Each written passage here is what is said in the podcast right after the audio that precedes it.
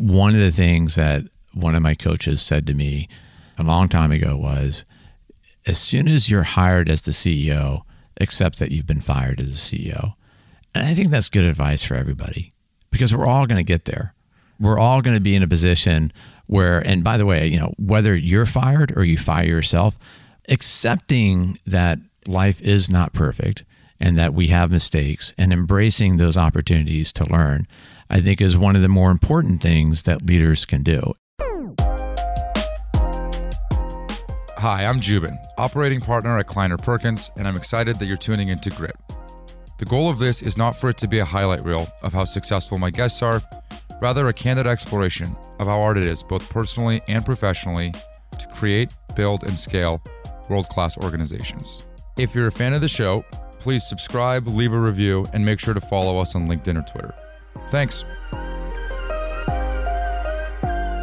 When I was driving down here, I grew up in the Bay Area and I was having a somewhat weird reflection because this feels like the can we call you the OGs of technology in this part of the Bay Area? I used to work at Palo Alto Networks, that's right across the way, HPE. It was cool to come down here and you see the logos and the company names. This is just a really important part of the Bay Area. Well, I think one of the things that, and thank you for including me in the OG category. One of the things I love about this location, which we did not know when we got it, from this office, if I go to the corner of this office and use the binoculars, I can actually see Salesforce Tower. So you see the entire Silicon Valley ecosystem that most of us think of as being Silicon Valley. Of course, the valley is all over the valley, East Bay, West Bay, South Bay, all that. But you can see all of it pretty much from this office. And that's kind of cool that you kind of know that you're at the heart of what's making things tick around the globe. That's got to be a proud thing for you. Yeah, it was not expected, but when I realized that, it's like, wow, this is kind of cool that I can see all the things that you talked about, all the companies you talked about, and be a part of how the world is changing, hopefully for the better. That's what we work on. And that's an impact that something that you don't take lightly. Right before we started recording, we're sitting in your office. It's beautiful. And you were having a reflection that you did not want the corner office. You were forced into it. Can you tell why?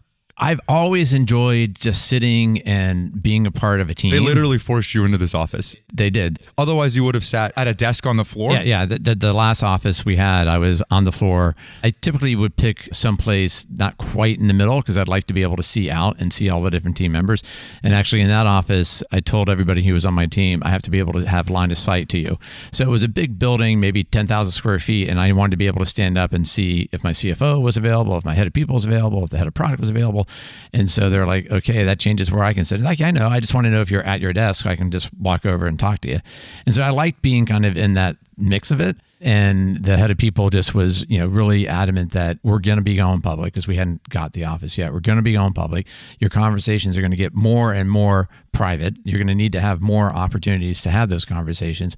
And you want people to be able to come in and feel at home and feel comfortable. And so you're sitting at one of the sitting areas in the office. Like it's a comfortable place to come. And I got pictures up, I've got family drawings up, I got all that stuff to make me feel comfortable. And hopefully that helps others feel relaxed so that when we have these conversations, whether they're personal or professional or strategic, whatever they are, people are going to be comfortable, be at their best. And that's the goal. How much do you think the environment that you create impacts the way that people behave and act? I think the environment that any of us creates impacts what comes back. This is the butterfly in the forest, the rainforest that starts a hurricane someplace else, right? And so I think all of our actions impact how people respond to us. We're all stimulus to the other person. And you only have to be speaking in front of others to actually realize that. It is so much easier, in my opinion, to speak in front of a crowd than it is just to speak one on one. Like you could have given me all these questions and I could have answered them and it would be an interesting podcast. Hopefully, this is going to be a great podcast because of the dynamics of just us and the eye contact, all those things. I think that stimulus factor is really important. We work hard at Bill to have a culture and environment that actually creates a level of comfort and trust that actually drives you to actually get to that Mm, that's going to make a difference. When the team was telling you you got to come into this office, we're about to go public, you did go public, ended up being, I mean, you've built a giant company. I wasn't kidding when I said like you are one of the stalwarts of Silicon Valley. today 9 billion or 12 billion, I'm sorry, market cap. Not too long ago, much, much more. And I suspect we'll get back there at some point. How many people do work here? Do you know? We have over 2,500 employees that are working every day to make lives easier for SMBs. Does the René kicking and screaming coming to the corner office feel a sense of weight of the responsibility of this type of company with this many employees? It probably feels pretty fast to you that it happened. Yeah, I mean, it's 17 years, but I would say the weight, one of the ways I describe the weight of being the CEO is something that I think folks don't usually think of this way, but when I share this, people kind of say, ah, that makes sense. It's not lonely at the top, it's lonely in the middle. So you think about the CEO role as being something like an hourglass, and you think about all the information that has to come through any leader, but in my case, well, I'm the CEO, to have decisions made. And so I have, if you want to think about it this way, I have customers and investors that are on top and they're asking and demanding and wanting and needing things from the company. And then I've got employees and partners and constituents across that support the infrastructure that need things from me. And so I'm in the middle, regulating information, sharing views, opinions, insights, whatever you want to say and call it. But that being in the middle, that's where it can be lonely. And the reason I use the hourglass is like it is actually the most constricted point in the flow of time. And so I work hard not to be that constriction, but it is something that has a lot of responsibility. The responsibility for me hasn't changed whether we were five employees or whether 2,500 employees. I've always felt like my responsibility is to make the most of this vision, the most of the culture that we're building, and to really have the impact. And the nice thing about being at our scale is that there's more opportunity to have impact. There's sometimes more at risk for sure, but there's also more opportunity. And that's the balance and the responsibility of owning that and making sure that you deliver on that every day. I genuinely believe you when you say that you're not at the top of this organization. I believe you. Yeah. You don't feel that way. I don't feel anybody is. It's the lonely in the middle. There's always, I mean, obviously I have a board of directors and I have investors and we have people that influence investors. I mean, there's always people that influence and shift the focus of a company that I will need to respond to.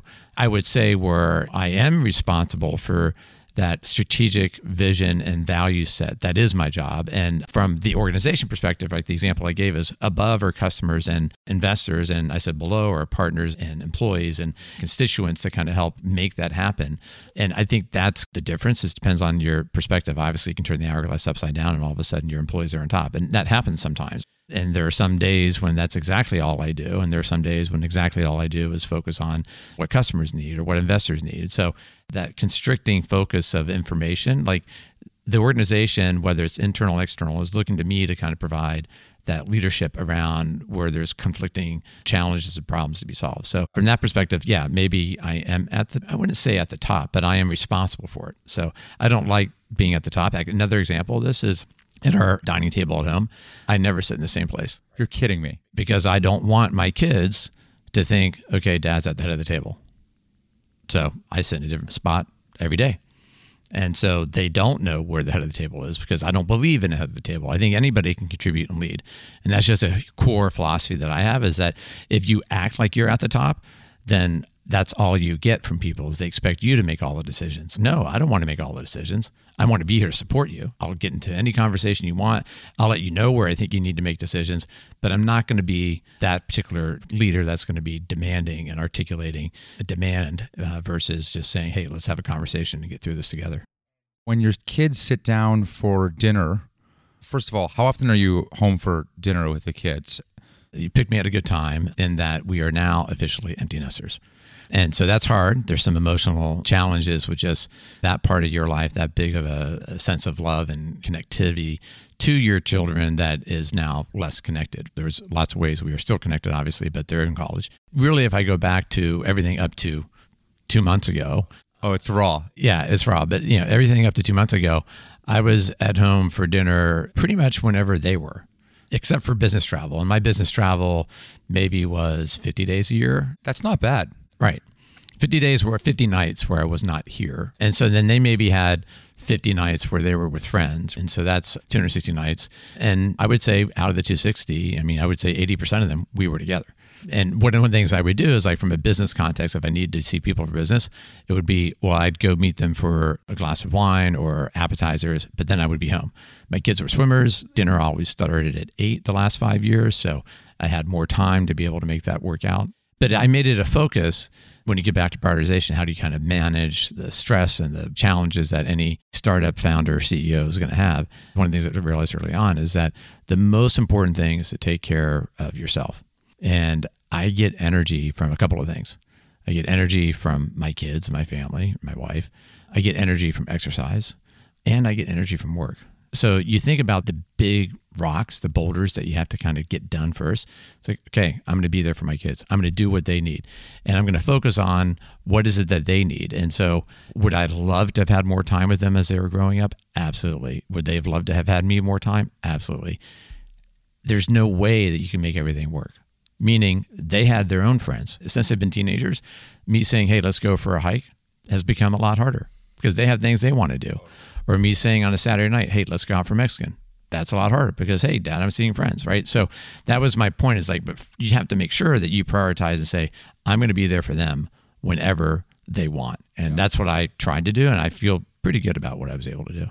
Can i ask you in those buckets of energy what is it uh, you said work working out and your family? Yeah reverse order but yeah. Reverse order yeah.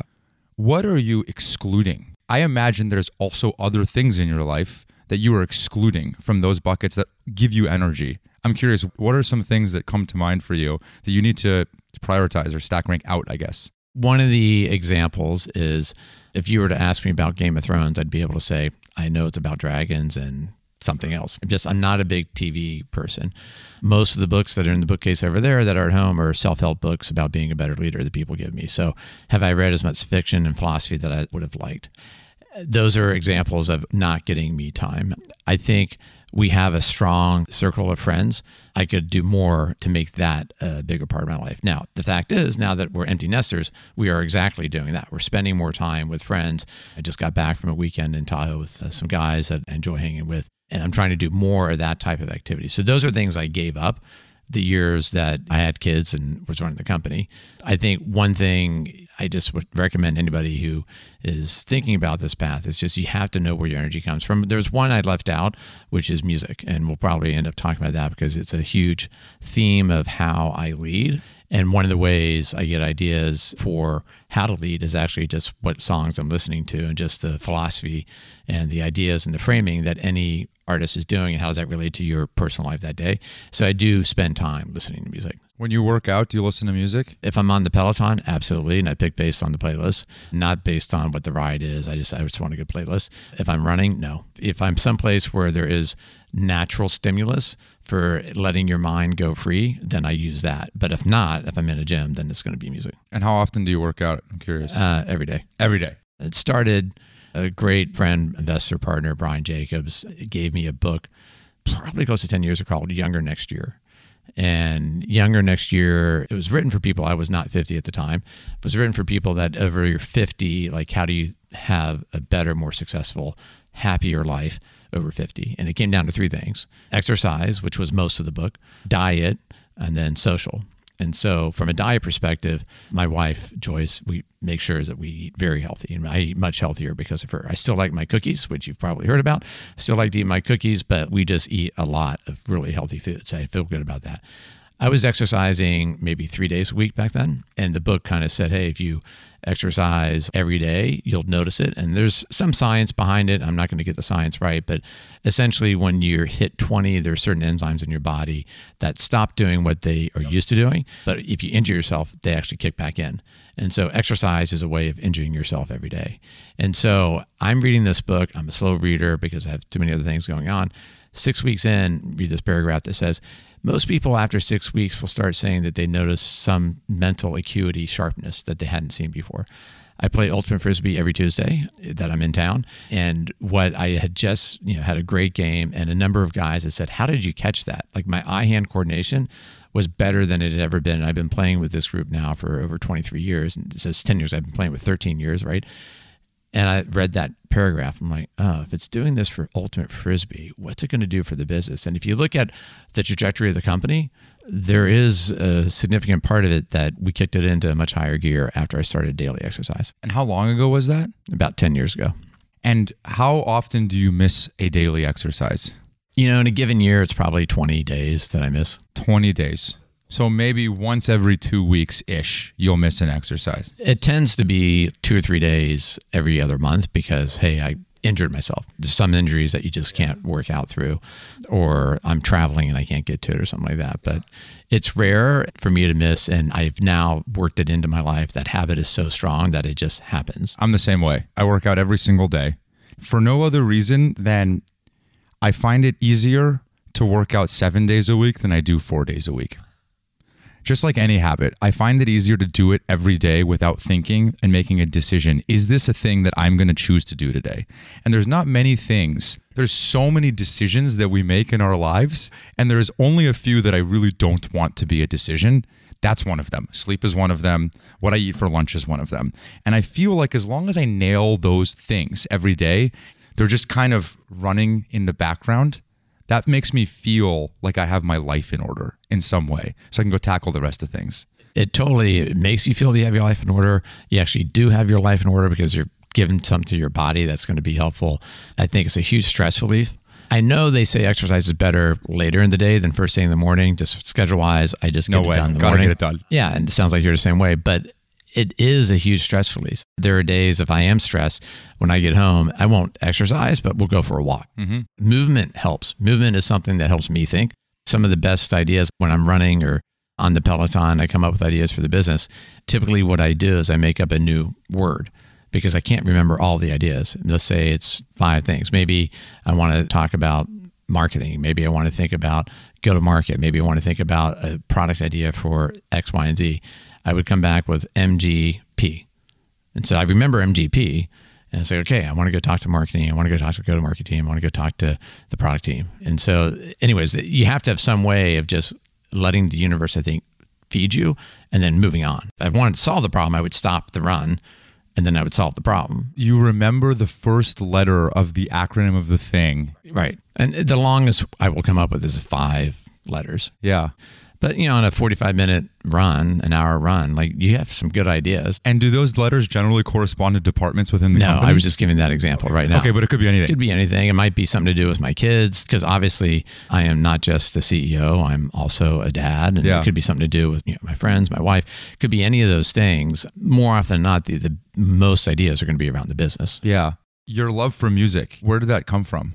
It came from my dad and my grandmother. So my grandmother had a beautiful soprano voice, and after dinners were always her singing. And my dad was an amazing, amazing musician, and he had a talent. You know, he could play by ear for sure. He played piano, he played trumpet, and a lot of jazz, and so just a lot of things that in the family were around music. My mom actually, while not musically inclined, every car ride where she was driving us around, we had the radio going and we were singing. It was such a happy memory. And you know, you think about it, I was you know, I'm 56, right? So the 70s had really great music in my opinion, and that's what mom was singing, right? And everything from obviously the her childhood, which would have been the 60s and late 50s, all the way up into the 70s and 80s. And so then to playing trumpet, then that really cemented it. I played trumpet for about 12 years, and it was a big part of my life. It was probably a couple hours a day, and so that cemented my um, stress relief from music as well as my appreciation for talent. You know, one of my favorite pastimes is to go to concerts. It, I typically like to go to concerts where it's fairly intimate, meaning I don't know four to eight musicians on a stage, and the reason being is when you get that close to a virtuoso, for me, it's very spiritual. You're closer to God, however you define God. We all want to be the best we can be. And if you know music in some capacity and you see an artist do something that you could never fathom yourself, you're like, okay, there's more work for me to go do. It seems like you really look up to your father from the things that I could tell. It seems like he was a big influence in your life. Is that fair? Yeah, I mean, parents are always. I mean, mom still talk to mom a couple times a week. So yes, but dad, from a business perspective, a huge influence. And what he was, uh, what did he do? So uh, the funny thing is, the uh, apple does not fall far from the tree. So my grandfather had maybe I don't know seven businesses in his life. My mom and dad had probably half a dozen or so in their lives. Some of them overlapped with my grandparents, and so all of them since the '60s have been essentially data processing financial services for SMBs and accountants. So the night I was born in 1967, my mom and dad had a defense contractor in DC that they had sourced through an accountant, which is one of the ways we get customers today, that had a payroll GL job that needed to get done. And she was not feeling well. I was two and a half weeks early she and my dad talked and he said, Well, let's just finish this job and then you can take the next few days off. And that would have been a long weekend for her, right? So she's 110 pounds walking around with 50 pound card trays, punch card trays, with dad helping until like 12:30 at night. I was born at 2:30. So that's the way I came into the world was uh, around serving SMBs and around financial services. And how much of the dinner table conversation for you was oriented around work and seemingly hard work? You know, a lot of the conversation was around work. And, and, I've often said, I'm fond of saying that the dinner table MBA was a huge win for me. I've changed that a little bit more recently as I think about what my kids want to be doing in life. And it's not so much the MBA, it's just the conversations were around leadership ultimately. Like, how do you serve people? So you have customers as a, as a business owner, but you know if your son's going to be a teacher, how does he serve the community? How do you help the kids get to where they're going? Sharing those challenges and problems at your dinner table with your family, one will help you get ideas about how to do something different, and two will help them develop those same type of servant leadership skills that I think are so important. And so we talked a lot about the challenges, whether it was product or customer facing, whether it was employee facing. We talked about all those things at the dinner table. We were part of the business that way. And it was very, very interesting from a, a learning perspective and from a, a, leadership perspective. And I think leadership is something all of us can do each and every day.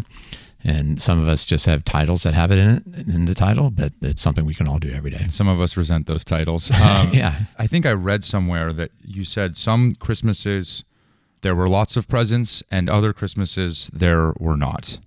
Tell me more my parents had, like I said, multiple businesses. Many times, I think most of my life, they had at least two going at the same time. And, you know, the businesses could have seasonality. But it was the second business that actually kind of made for the cash flow, right? I mean, there was the first business probably paid the bills and paid for whatever college was coming and stuff like that. But the second business was okay, what type of vacation are we're going to go on? What type of presents can we give each other and stuff like that? And so there was some cyclicality in how the, you know, we were spending and what I would say is that regardless of what they were spending, they always found a way to show the love. But there was one year in particular that just had a blowout year. And it was fun as a kid, not so much that you were getting this much, but that your parents wanted to make you happy. And I think that's the thing that I took from that is like anything we do as a parent, like how do you make your kids happy? How do you help them be happy today? How do you help them be happy 50 years from now? And those are challenges that parents have. You have to try to balance both.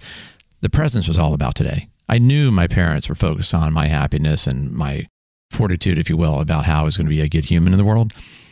But to have a, a Christmas when you got a trumpet, you got a water ski, you got a basketball hoop, you got you got all these things in one Christmas, and like, oh my God, they really just want me to be happy, and that was special. And your dad, it sounds like, is no longer with us. Yeah, he passed in 2008. How proud would he be seeing this, especially given the mission?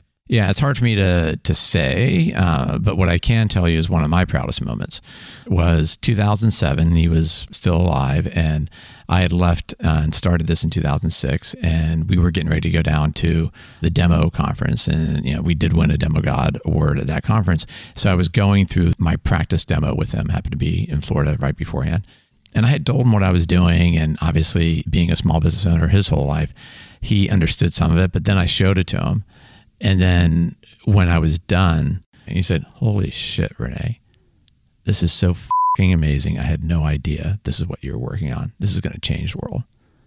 And that was 2007. That was 16 years ago that he could see it. I mean, it's obviously it was my vision, so I was hoping that people would see it. But he knew so much about what he had worked his life on and he's like, oh my God. So for me, that was a very proud moment because he didn't get a chance to be on the NYSE platform when we rang the bell, which would have been awesome to have had him there. What do you mean you don't know what what he'd think now? I think you do know. I think I he, wouldn't assume. what do you mean? You serve 500,000 small customers today. Yeah, well, I wouldn't assume what anybody thinks about anybody. That's just part of. I mean, would I hope he's proud? Do I think he's proud? I probably think he would be very proud. Yeah. But I wouldn't assume that that's his to give away. Actually, pride is a very interesting word for me. I've told my kids very few times that I'm proud of them. I've told them how much I respect and admire the work they're doing. But pride to me has a sense of ownership over it. I do think my dad could be proud because he did influence me. But when other people come to me who had no influence in the company and they say, Hey, I'm so proud of you, it's like, thank you. I mean, I do say thank you, but that word means to me, if I am proud of you, it's because you contributed some way. And so I don't want to assume that. I think my dad should be very proud of me. I think my mom has told me she's proud of me, but it's not something I would ever assume. Rather than happy for you, as an example they're always happy for me. But when I talk to my kids, I want to be more specific about you did the work. You're the one who got the straight A's. You're the one that got into the good college. You're the one that did this, this, and that. So I am super, super grateful that you're able to do X, Y, and Z. And I think those traits are going to help you be successful. Now, there are some of those traits of X, Y, and Z where I do feel like I had influence. And so then I might say, and I'm proud of you but it's rare. It's a handful of times. But I'm like, I'm really proud of that decision because I just think people need to do things on their own. So this is it's more a philosophical thing. I just think when you do things for others, to have others be proud of you, that's actually not good. That makes sense. And so if you use that word, you could actually stress the wrong thing. If you do things because, hey, this is super important, in my opinion, for your happiness, and then you're happy, then I can be super happy that you learned something from me and you end up having a great life. What an amazing perspective. Can you tell the story of your father learning how to play the piano?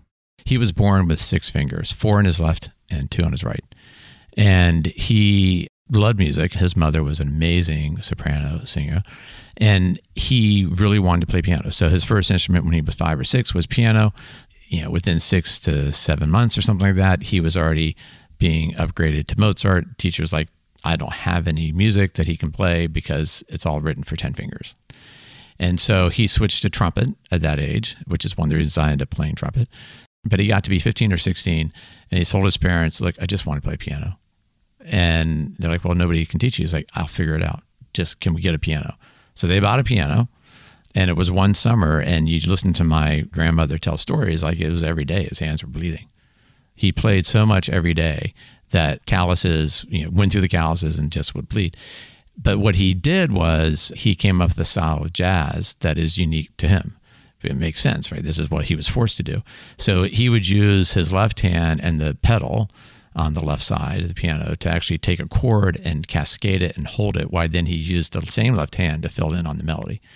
So it's just a very interesting style. He was very, very talented. Like I said, he could play by ear. Got to play with a lot of great musicians because, for whatever reason, Winter Haven had a lot of great musicians when he was growing up and chose not to go into music because he met my mom and had my brother. So went into the business world. But his ability to have that persistence was just something that he did it in every way in his life, but that's the most concrete way to kind of demonstrate the grit, if you will, to actually make things happen. One of the reasons why I was so excited to have you on the show is because I have a fervent belief that company building is a very personal endeavor. And I mean that in every way, in the sense of the time that you take away from all the personal things in your life, in the emotional roller coaster that comes with almost a you against you battle, being lonely in the middle. And I think that it's very difficult to extract the personal from the professional in the journey of company building. I suspect you would agree. Absolutely. And part of me, as I'm listening to you reflect on your parents, I feel when you think about your customers, and I've heard you speak, it feels like you think about them. That's who you're serving. I feel like you know that pain point so acutely. And I feel like it creates such an empathetic leader in you, just a really rare superpower. Do you agree with? I don't know. I don't want to put words in your mouth. I would agree that growing up in and around small businesses that served small businesses has created a connection to those businesses that has informed all of our vision, strategy, and execution. When you're a small business, maybe another way of thinking about this is I think it is one of the most authentic things you can do. It's one of the riskiest things you can do is to say, you know what? I think the world needs to see this part of me.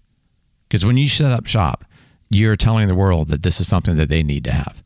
Whether it's cookies or pizza or financial services, you're telling the world they need to have this. And you are at risk of being told, no, we don't need that.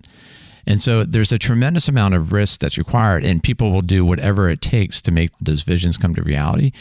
And having that connection and that empathy to the SMB and just knowing their lives are super, super fulfilling, but also super, super challenged. That's what I want to help. That's why I want them. I think they are part of society. It's more than just the largest employment, new job employment figures, which we always talk about. I describe SMBs as the glue of our society. And the reason I say there's a glue is like if you think about all your favorite experiences in life, it's probably because some SMB is at the heart of it. Your favorite piece of clothing, your favorite time would have been at buying at some store, maybe that just had a unique opportunity. Your favorite meals, probably not a chain. Your favorite place to vacation is not because of the vacation, it's probably because the whole experience that's at the place that you go. And all of these things come back to people putting their heart and soul out. So we talked about my dad and playing the piano. Like putting your heart and soul into whatever it is is something that helps the world. We all need to have more heart and soul. And I think SMBs are doing that every day. And so I think to the extent that we can help support them, I think is super important. And another area that I think about is that which came first, capitalism or democracy? And I think the element of capitalism, and a lot of times I get to the answer is capitalism, the element of capitalism that kind of drives democracy is freedom of expression.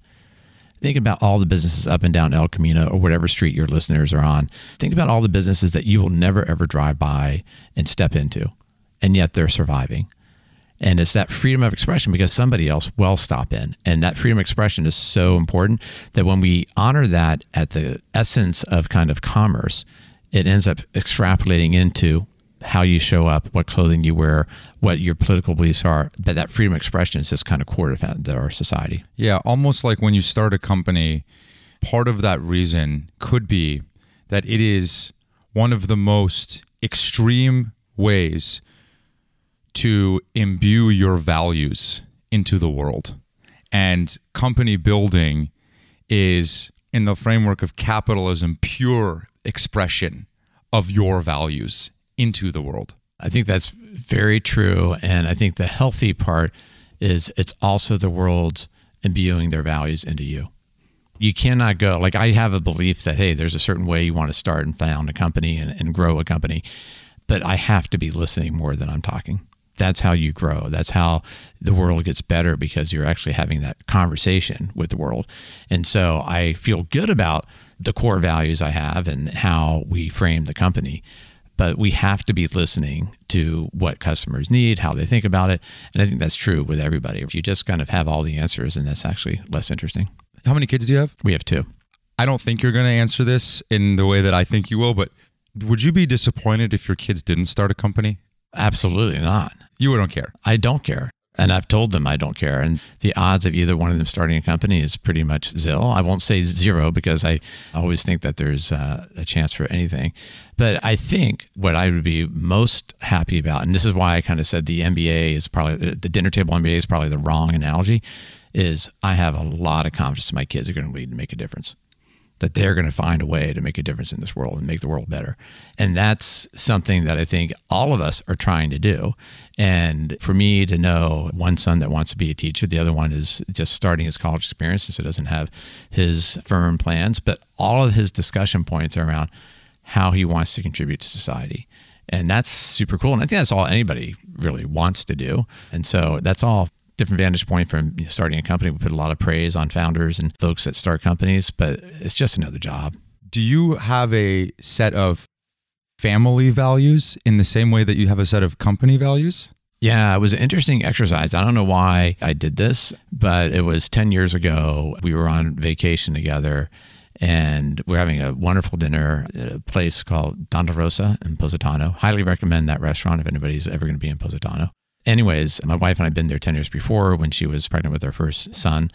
And I sat at dinner and I said, Look, what does it mean to be in our family? And I just took notes.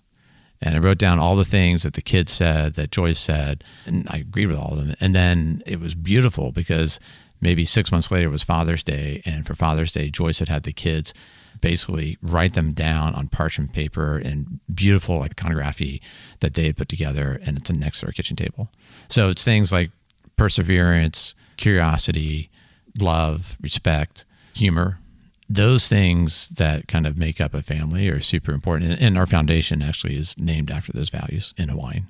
Do you have a way of intentionally reinforcing those values at home in the same way that you do at work? The intentionality of just doing that exercise and then having it on the wall. It's literally on the wall. It's on the wall. And then we lived them.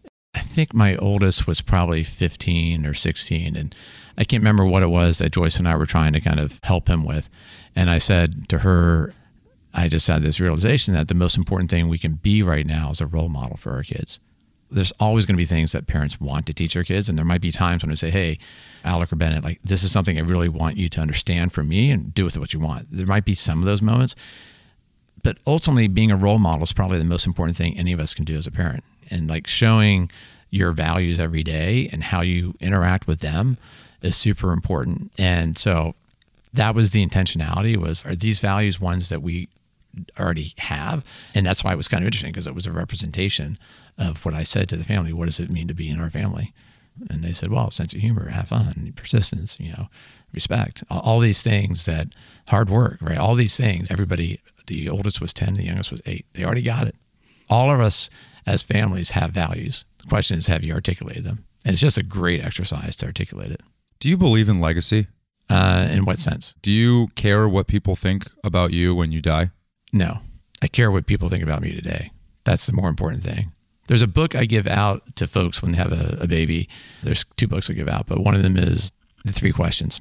It's a children's book, but it comes out of Tolstoy's book, I think, with the same three questions. Anyway, three questions are who's the most important one, what's the most important thing, and when's the most important time? It's a really simple story, but at the end, the answer is the most important one is the one you're with. So right now, that's you. The most important thing is to love them.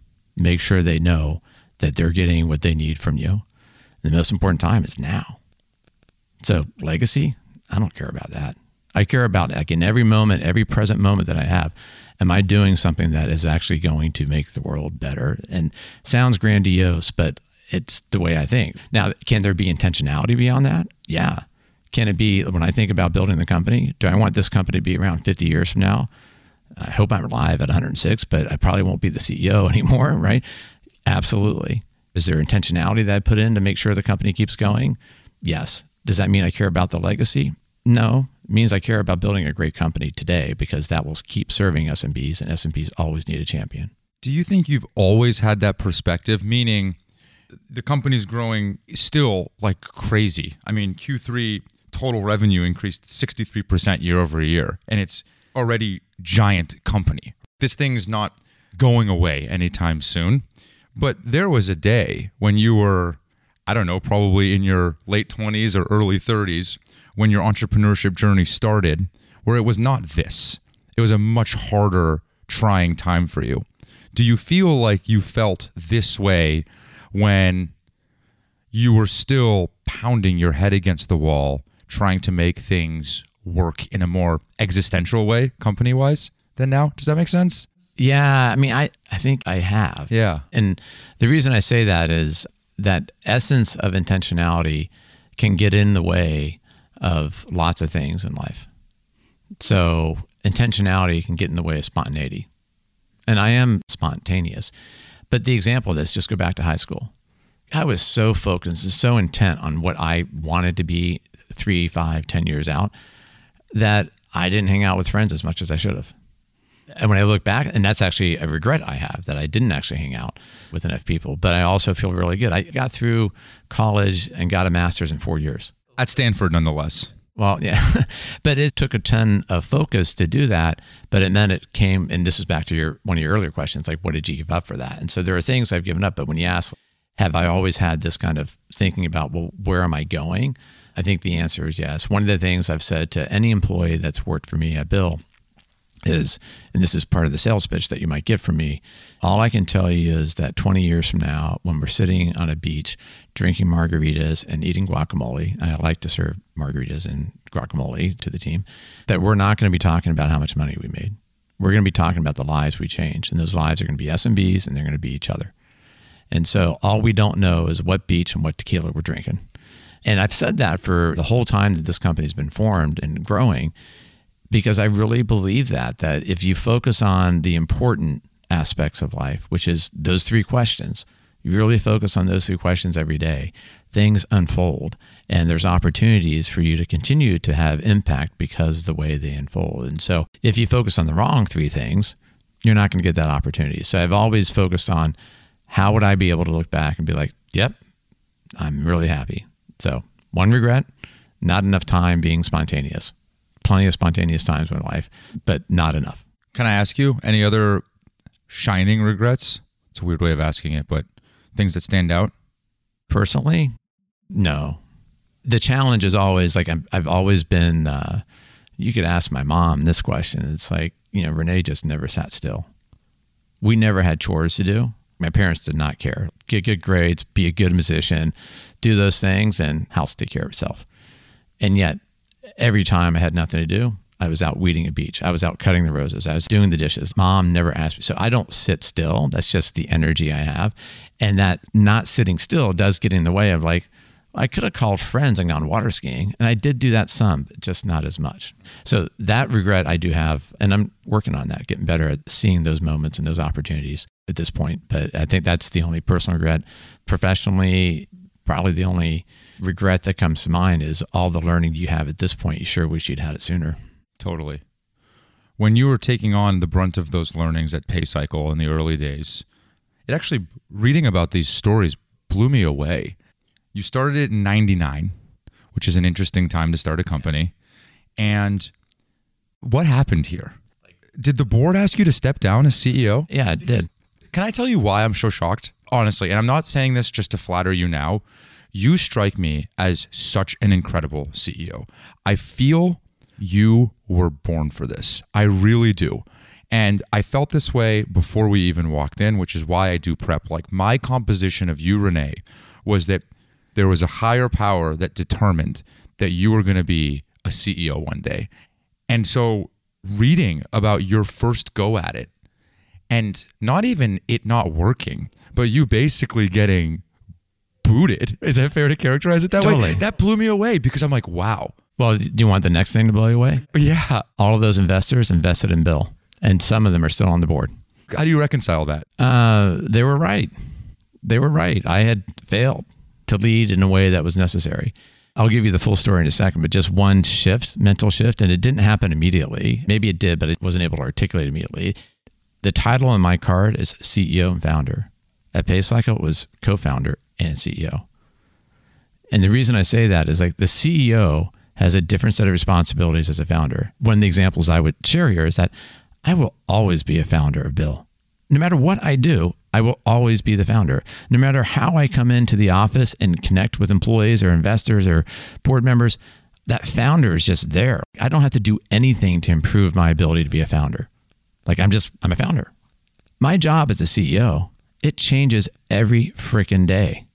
You think about the scale, we've 10x in four years. My job today has far more responsibilities and requirements than it had four years ago. So, how do you get ready for that? You don't get ready for that unless you internalize that your job is changing every day and that you have to work hard at actually being the better version of yourself tomorrow that's required today. And that's not an easy thing to do. It takes a lot of coaching, and I have coach that helps me a lot on this. That's the thing that I think I missed at PayCycle. And so what happened, the simple version was it was not clear where the buck stopped. We had the co-founder, we had somebody else who was a board member and our COO, and we were running the company like a triumvirate. And we had some challenges and growth, and the board wanted more executive decision, if you will, more direction that was being set and not trying to get alignment and consensus across everything. And I failed to do that. And so I realized that, and actually, this is an interesting part of the story. And, you know, I can recommend this. I know the odds of this happening are, are not great for most of the founders out there, but I happen to be married to a VC. And so when I would come home, when I came home that the day before, and I'm like, oh, they called a unscheduled board meeting tomorrow. She's like, René, you're so screwed. I'm like, what do you mean? She's like, well, you've talked about these problems for six months and you haven't done anything about it. You've just talked about it. They're done. So when I went into the meeting the next day, I said, hey guys, I've screwed up. We've talked about this problem. We've had consultants come in. I haven't done anything about it. There's one option that you guys have, which is to let me go. The other option is I stay here and we get me a coach or two and we see if we can actually pull it out that way. And they had another meeting. They said, step out for 30 minutes. And I did. And then they came back and said, look, unfortunately, we think it's too late. But that was the beginning of me thinking about my leadership and the requirement of you have to be clear about owning and being accountable for the decisions. And it's too easy to actually ask somebody else to be accountable. When you were driving home that day, back to your wife, who knew? Who knew? What was going through your head? Do you remember? Well, the first thing on driving is I drove straight to the office because I had to go to work. It was raining. Oh, it, the board meeting wasn't at the office. It was at one of the VC's offices. Okay, yeah, yeah. It was raining. It had been raining that morning, just light drizzle. It was November or whatever. And as I'm driving down 280, the sun does come out, and the song on the radio is I Can See Clearly Now.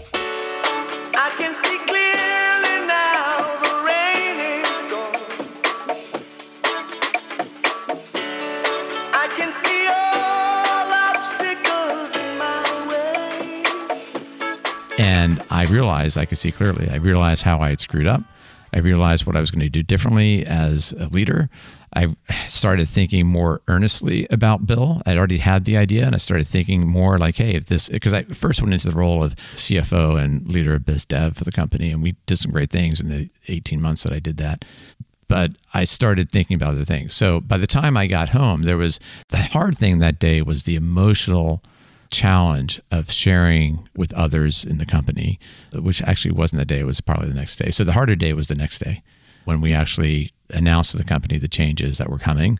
And that was emotional. There were people that were confused. In some ways, it was like me falling on my own sword because I said, You're not doing it, I'm doing it. I'm going to tell folks how this is going to be good for the company. And, you know, that was emotionally hard.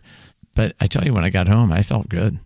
How long did it take you before you started actually working on Bill? everybody has their own tricks to how they fall asleep at night when they can't sleep. I'm a problem solver. So one of the things that if I'm going to fall asleep, I'm going to problem solve. When I can't fall asleep is I'm problem solving something that has to get solved right then. And that's stressful because I don't have all the answers and I need something solved. When I can't fall asleep is something that doesn't have to get solved now, but it's still a problem. And so Bill, the idea of Bill became that problem that I would lay awake at night when I was managing and leading PayCycle. It's like, uh, hmm, okay, I can't solve that problem for PayCycle. Let me go think about that other idea. Hmm, that's interesting. And I would wake up in the morning and I would jot down three or four things. And so that process happened maybe for two years, once or twice a month. But I had several pages, maybe five pages of notes by the time I had started, became convicted that this was the thing that I needed to go do and that was helpful. So by the time I started Bill, I had been noodling at night, if you will. Hadn't done any work other than the noodles, and then got right into it, and have had so much fun every day. And you were quite sure that you were going to be qualified, meaning you had basically just been fired for all intents and purposes as the CEO. You could clearly see why that happened. You could clearly round that out and just full steam ahead go into the next one knowing, yep, I'm going to do this. I think to be fair to the PayCycle board, I don't think they would say it was a firing. It was they asked me to step down. Sure. I don't mean to characterize it in a way that it didn't go down, but you know what I mean. Well, it would have been different. I would have felt to your question. I understand. If I had walked in and said, René, you're fired, get the hell out, I would have questioned my own capabilities. But what they said is, hey, we don't think you're the right guy. Yeah. And we're going to make that decision. But will you help us figure it out the next step? And I said, absolutely. This is my company. I started as co-founder. I'm going to actually do everything I can. And so I think I was part of the solution. So I didn't Totally. feel like I wasn't respected. Incompetent. Right. And if you think about it, like I said, all of the investors in PayCycle ended up investing in the bill. Totally. Right. And that was because of the relationships. And that's another thing. It's like if you can step back and actually embrace how the cheese moves, which is always hard, then I actually think there's more opportunity for you in the future. And so for me, what I took was, okay, why did I end up in that spot? And that's like, okay, I was not clear about my own accountability for me, let alone the board. I wasn't clear where I was accountable. I would be like, oh, well, we don't agree. Co founder and I, CEO, we don't agree. Okay, let's not talk about that. That's an unhappy conversation. Let me go to something we all agree on. Okay, let's go do that. Well, think about parenting. If you only parent on the things you agree on, your kid's going to be a tenth as good a human as if you actually have those really hard conversations on the things you disagree. And they're not fun. Those hard conversations are painful. And yet, that's where the juice is. That's where the vig is in making all of us better. Can I ask you? You said the company has almost 10x in the last four years. If you 10x in your life from like 18 on, you're doing pretty good. It sounds like you probably don't have Class A voting shares today. Absolutely not. Do you get insecure about your ability to continue to lead when the company is on a tear like this? Like, this is not just new territory for René. You're like building one of the biggest companies in the world. Like, this is new territory for everybody. There's never been a bill. Does that cross your mind or do, do you not let that creep in? No, insecurity is a part of being human. We all have it. And we all have to actually do our best to understand it. Not that you can fully understand it, but understanding your insecurities allows you to understand how to fill, can basically address those insecurities. So, one of the things that one of my coaches said to me a long time ago was as soon as you're hired as the CEO, accept that you've been fired as a CEO. And I think that's good advice for everybody because we're all going to get there. We're all going to be in a position where, and by the way, you know, whether you're fired or you fire yourself, when people quit one company, and go to another, you're fired. It was your own decision. You got there before somebody else did. But in general, you're like, okay, that's not working. I didn't achieve what I wanted to achieve there. I'm going to get myself out of here. I'm going to go someplace else and try it again. So accepting that life is not perfect and that we have mistakes and embracing those opportunities to learn, I think is one of the more important things that leaders can do. I don't believe I have all the answers about what the CEO bill needs to be 10 years from now. What I do know today is I have all the heart, all the conviction that I'm going to be asking that question every day and working my tail off to make sure I'm as good as I can be for the company. And when I'm not, I am fine sitting down and having that conversation and saying, okay, well, what is the thing that's needed to help this company get to the next level. And I think, for lack of a better term, the lack of ego that's required to lead is something that is, to me, it's a super important part of leadership.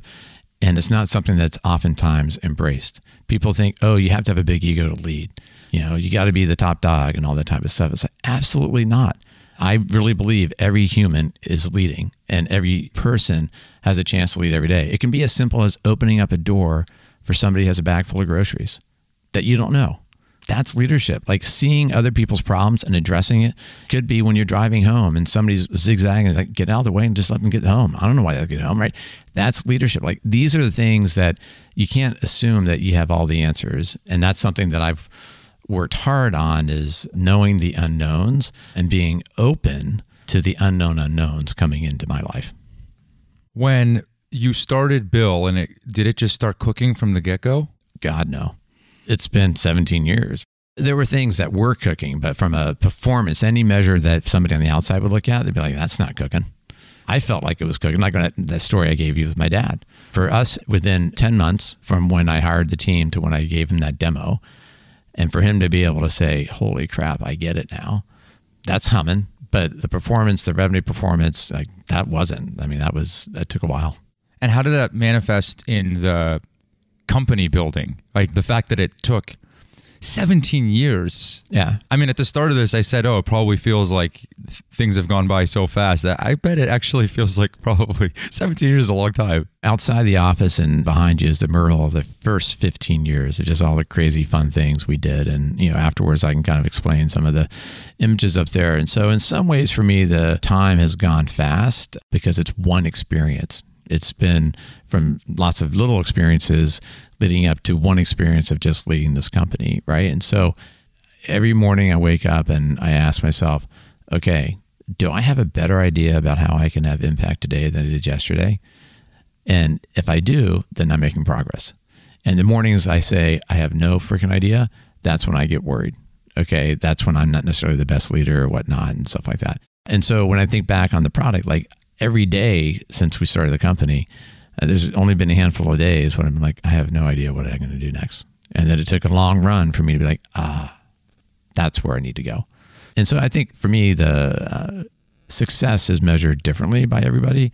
The ultimate goal for me is to have an impact on small businesses' lives and make a great place for employees to work at where they do some of the best work in their lives. And I think that if you measure it that way, you can see success every day and make sure that you're not kidding yourselves, but make sure that you're actually on that path. Do you remember how long it took to get to the first million of ARR? It was probably close to three years. I would think so. I'd have to go back. It has been a long time, right? I know that in time we were, let's see, seven years is when we roughly hit 20 million in ARR, I mean, by today's standards, not that fast. Right? We went public 2019 and the, we're on the fourth anniversary. The trailing revenue 2019 was 119 million. And we just closed 2023 at a billion 58. So a lot of growth Talk about the hourglass flipping. You're inflecting now in the third trimester of the company, Yeah. Yeah. which is Yeah. insane. Yeah. And At the thing that's insane is that there's even more opportunity to inflect going forward. And so that's the power of when you work with SMBs and you make a difference, there's just more and more opportunity to serve them because so few people actually pay attention to them. Is there any other besides the Class A shares, which I actually really love? Um, is there any other Silicon Valley or founder conventional wisdom, if you will, that you don't understand or disagree with? I think if we were to talk about value setting, I think values are a super important part of a family, of a culture, of any group of people. I think having foundational values is very different than aspirational values. And I've thought a lot about this because I've worked at places that didn't have values. I've worked at places that had values. I've had schools that had values and other schools that didn't. And what I realized from the first company was that the aspirational values of something like, okay, em- employees come first, or whatever the, the aspiration is, it didn't translate into how we could lead the company every day. It was kind of obvious things that you should be doing. And so for me, the example of values that I use with the employees is I'm not great at math anymore. Used to be really good at algebra, which is accounting is basic algebra, but calculus is something I was never great at. Anyways, calculus has this thing called a derivative, which actually can describe how water flows down a mountain. It's very foundational when you think about it. And if you want to get to the essence of building a great team and a great culture, understand those things that actually impact the foundation. And actually, a side view would be super important is impact your foundation. So when I thought about this for Bill, it's okay, so who do I want to be surrounded by? Who's going to give me energy every day? What are the types of qualities that I want? And so that's where we came up with passion, humility, authenticity, wanting to have fun together, and we have accountability. Originally, we had dedicated, but and the values have changed twice, but probably 60 to 70% is pretty much the same. But having values that are about, hey, okay, let's talk about the people that we're hiring. Do they fit this? And these are characters and qualities that are irrespective of the business we're in. I just want people that are passionate, that are humble, that are authentic, that like to have fun together, and they're going to hold themselves accountable. That's what I want to work with. Why'd you get rid of dedicated? We felt dedicated was integrated into many of them. I like having five because I like it to be something folks can focus on. And as we've grown, we felt we needed to remind all of us around the importance of accountability when we're working together with teams and hiring people that we want people that are self accountable. And so that was the reason is that we felt the dedication to passion and authenticity, humility, it's kind of implicit. And so that's why we moved that into accountable. Is there something that you think or believe that most people would disagree with? like things that you kind of get in arguments with friends, family, colleagues, peers about. I don't know. Is there some closely held thing that you believe that you think most of the world just doesn't agree with you on? I don't know if they don't agree. Uh, maybe the way I would answer that is the focus on intentionality over a lifetime has dividends to pay. It's hard as hell. And so I think most people probably think, yeah, and you gave up some things along the way. And we've talked about some of that. I've tried not to, but that intense focus on, okay, I think I said to my kids, I can't remember what the issue was, but again, when they're teenagers, they're starting to push, which is all the right stuff they're pushing on. And they came home and it was something like, well, you know, other kids get to do this and, you know, I'd like to be able to do this. And I said, you know, there's two people in the world that think about your happiness 50 years from now, and that's your mom and your dad. Teachers are thinking about your happiness this year. Your friends think about your happiness this second. So you need them all. But as a parent, I have to think about your life 50 years from now. And you may not agree, and time will tell. And I think that commitment to that type of time frame is something that's hard. It's hard. It's easier as a parent just to say, yeah, just go. Because you're going to be misunderstood in the moment. Yeah. Yeah. That's the risk you have. And so I think that's the question I often ask myself is do I have too much intentionality? So far I'm happy with what I've been able to do from a business perspective and I feel my kids and my family is very strong. But I do know that some of the best moments in life are when you're spontaneous. Even in the office, if we looked at that mural, I could tell you all those fun memories. It's when one of us, sometimes me, was very spontaneous. And so it's that balance. And my question is always, did I get that right? Did I balance my innate sense of intentionality with my innate sense of fun and spontaneity?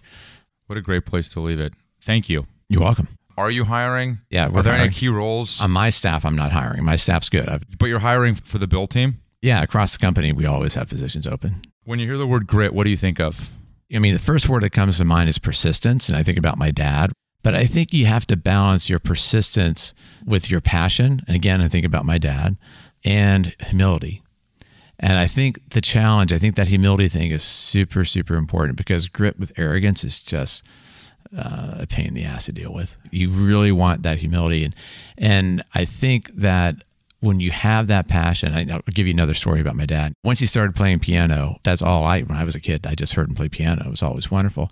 And then for those of your listeners that know Chuck Mangione, sometime in like 1976, I think, came out with a song called Feel So Good. And it was a flugelhorn piece.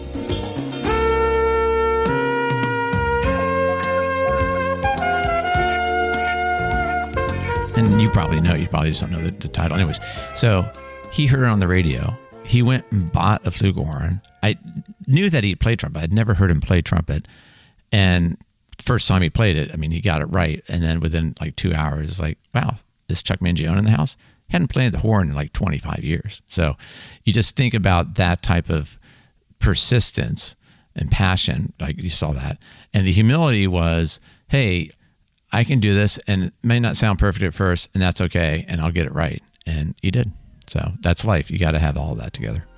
René, I appreciate you. Thank you. Thank you, Jim. That's it. Thanks for tuning in. Feel free to come back every Monday morning to listen to a new guest or go back into the archives when we've done more than 100 episodes.